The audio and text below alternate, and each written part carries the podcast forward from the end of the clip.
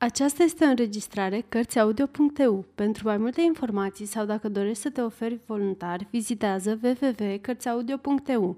Toate înregistrările Cărțiaudio.eu sunt din domeniu public.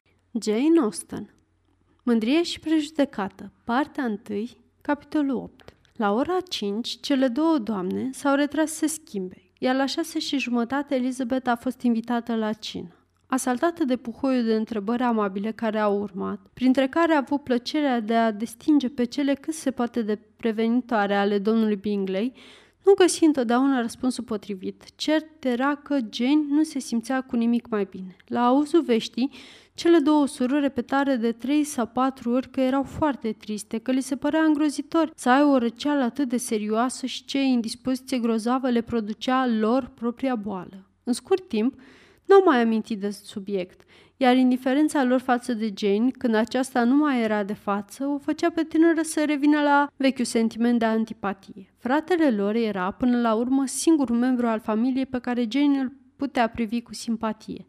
Îngrijorarea lui în ceea ce privește starea fetei era sinceră, iar grija ce o purta măgulitoare, toate acestea diminuând senzația lăsată de ceilalți care fi fost o intrusă. Cu excepția lui, ceilalți nu o prea luau în seamă. Domnișoara Bingley era preocupată de domnul Darcy, la fel și sora ei, că despre domnul Hurst, acesta era un om indolent, care trăia numai pentru mâncare, băutură și jocul de cărți și care, din momentul în care a aflat că ea preferă mâncarea obișnuită unui ostropel, nu i-a mai adresat nicio vorbă.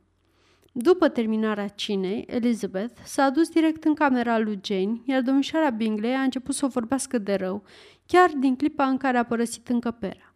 Comportamentul ei era considerat de netolerat, un amestec de mândrie și impertinență. Nu era capabilă de conversație, nu avea stil și nu era frumoasă. Doamna Hurst îi dădu dreptate și adăugă. Pe scurt, nu are niciun fel de calități în afară de capacitatea de a merge pe jos.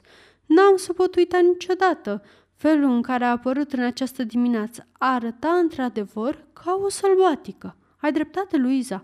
Cu greu mi-am putut ține firea. Venirea ei aici nu avea niciun sens. De ce ar trebui ea să străbată tot ținutul pentru o simplă răceală a surorii sale? Iar părul era atât de răvășit, era atât de ciufulită. Da, iar juponul, cred că ai remarcat, ea târnase cam de o palmă prin noroi. Degeaba s-a străduit să-l ascundă cu rochia. N-a prea reușit. Felul în care o descrie Luiza ar putea fi foarte exact, observă domnul Bingley, însă eu n-am sesizat toate aceste aspecte. Mi s-a părut că domnișoara Elizabeth Bennet arăta foarte bine azi dimineață când a sosit. Nici n-am reținut că avea juponul murdar. Dar dumneavoastră l-ați remarcat, domnule Darcy, sunt convinsă, spuse domnișoara Bingley, și înclin să cred că nu ați vrea să o vedeți pe sora dumneavoastră oferind un asemenea spectacol. Nu, cu siguranță, să meargă pe jos cale de 3, 4, 5 mile sau cât ar fi fost, prin noroi care să-i treacă de glezne și singură, absolut singură. Mă întreb ce a vrut să demonstreze prin asta. Eu nu văd altceva decât un tip reprobabil de independență plină de aroganță și o indiferență față de eticheta pe care numai o provincială o poate avea. Dovedește o adâncă afecțiune pentru sora ei, spuse domnul Bingley. Mă tem, domnule Darcy, observa aproape în șaptă domnișoara Bingley, că această aventură a compromis sentimentul de admirație pe care trăiați în legătură cu ochii ei frumoși. Nici de cum, replica acesta, efortul le dăduse o strălucire aparte. Urmă o scurtă pauză, după care însă doamna Hurst redeschise discuția – am o părere tare bună despre Jane Bennet. Este o fată tare drăguță și îi doresc din toată inima să cape de o situație bună, dar cu asemenea părinți și cu rude de condiție joasă, mă tem că nu va avea mari șanse. Parcă te-am auzit spunând că are un unchi avocat la Meriton. Da, și încă unul care locuiește undeva în apropiere de Chipseed. Ă, asta va face diferența, adăugă sora ei și izbucnirea amândouă în râs. Dacă ar avea suficienți unchi cât să umple tot Chipsidul, spuse Bingley, asta nu le-ar face cu nimic mai puțin încântătoare, dar l-a micșorat considerabil șansele de a se căsători cu bărbați ce au oarecare influență în lume, punctă Darcy. Bingley nu răspunse acestei remarci, dar surorile sale consimțiră întru totul, continuând să se amuze o vreme pe seama rudelor sărace ale dragei lor prietene. După ce au părăsit salonul, s-au dus totuși în camera ei, purtate de un oval de tandrețe și au stat alături de ea până ce au fost invitate la cafea. Jane se simțea destul de slăbită, iar Elizabeth nu se delipi de lângă ea nicio clipă, până seara târziu, când, observând cu duioșie că adormise, consideră mai degrabă potrivit decât plăcut să coboare. Intrând în salon, îi găsi pe toți jucând o sută, fiind de îndată invitată să li se alăture. Bănuind că toți ceilalți erau maestri în acest joc, îi refuză pretextând starea surorii sale și spunând că ar prefera să-și petreacă puțin timp cât avea să rămână alături de ei cu o carte. Domnul Hurst o privi cu imine. Preferați cititul jocului de cărți, întrebă el? Mi se pare destul de neobișnuit. Domnișoara Elizabeth Bennet, interveni domnișoara Wingley, disprețuiește jocul de cărți. Este o mare cititoare și nu găsește plăcere în nimic altceva. Nu merit nicio asemenea laudă, nicio asemenea critică, exclamă Elizabeth. Nu sunt o mare cititoare și îmi plac o mulțime de alte lucruri. Vă face mare plăcere să vă îngrijiți, sora, sunt convins, spuse domnul Bingley. Sper ca bucuria să fie mai mare văzând-o că se pune pe picioare. Elizabeth îi mulțumit din toată inima și se îndreptă spre o masă pe care zăceau câteva cărți. Tânărul se oferi imediat să-i aducă și altele, ba chiar tot ce exista în biblioteca lui. Mi-aș fi dorit să dețin o bibliotecă mai mare spre bucuria dumneavoastră și spre meritul meu. Sunt totuși o persoană destul de limitată și deși nu am multe cărți, sunt totuși o persoană destul de limitată și deși nu am prea multe cărți, sunt mai multe decât am răsfoit vreodată. Elizabeth îl asigură că e pe deplin mulțumită cu ce se afla atunci în încăpere. Sunt uimită, spuse, domn, spuse domnișoara Bingley că tatăl meu a lăsat o colecție atât de mică de cărți. Ce bibliotecă minunată aveți la Pemberley, domnule Darcy. Ar trebui să fie, replică el, întrucât este opera mai multor generații. Dumneata însuți ai îmbogățit-o atât de mult. Mereu cumperi cărți. Nici nu concep cum ai putea să-ți neglijezi biblioteca personală în vremurile astea. Să o neglijezi. Sunt sigură că nu ați putea neglija nimic din ceea ce ați putea adăuga frumuseților care există deja în acel nobil loc. Charles, dacă îți vei construi propria ta casă, aș vrea să aibă măcar jumătate din frumusețea conacului de la Pemberley. Și eu la fel. Te-aș sfătui să faci o achiziție în aceeași zonă și să iei Pemberley-ul de model. Nu cred să existe în toată Anglia vreun ținut mai frumos decât Derbyshire. Cu dragă inimă, am să cumpăr chiar Pemberley dacă mi-l vinde Darcy. Vorbesc despre lucruri posibile, Charles. Pe cuvântul meu, Caroline, cred că este mult mai posibil să obții Pemberley cumpărându-l decât imitându-l. Elizabeth era atât de captivată de ceea ce se petrecea în jurul ei, încât mai acorda mare atenție cărții. Curând, o puse deoparte, se apropie de masa de jos și se așeză între domnul Bingley și sora lui cea mare pentru a privi jocul. Domnișoara Darcy a mai crescut mult din primăvară și până acum, spuse doamna Bingley.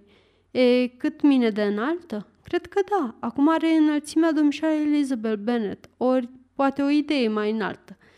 Chiar mi-aș fi dorit să o mai văd. N-am mai întâlnit niciodată o făptură atât de încântătoare.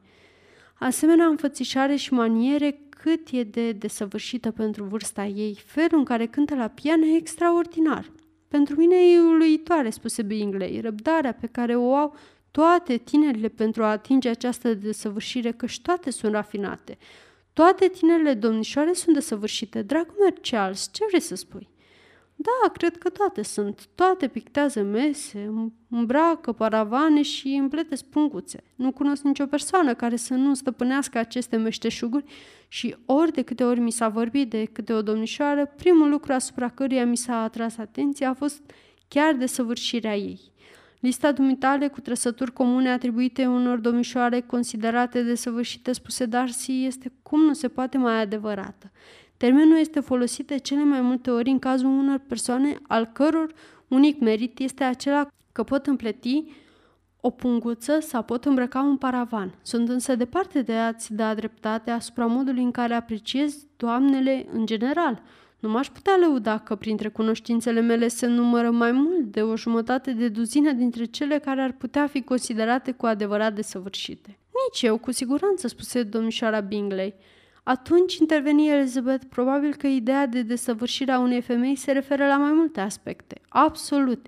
Eu înțeleg prin asta o mulțime de lucruri. A, desigur, strigă susținătoarea lui cu încredere. Nimeni nu poate fi considerat cu adevărat desăvârșit dacă nu depășește cu mult calitățile întâlnite în mod frecvent. O femeie trebuie să aibă vaste cunoștințe de muzică, pictură, să știe să cânte și să danseze și să cunoască limbi străine pentru a merita un asemenea atribut. În plus, ar trebui să aibă un anumit ceva, în felul în care merge, în tonul vocii și maniera de exprimare. Al minte nu merită nici pe jumătate să fie considerată astfel. Este cunoscut să posede toate aceste calități, interveni Darcy, dar la toate acestea ar trebui să mai adauge un lucru substanțial, să nu uite să-și îmbogățească mintea printr-o lectură neîntreruptă.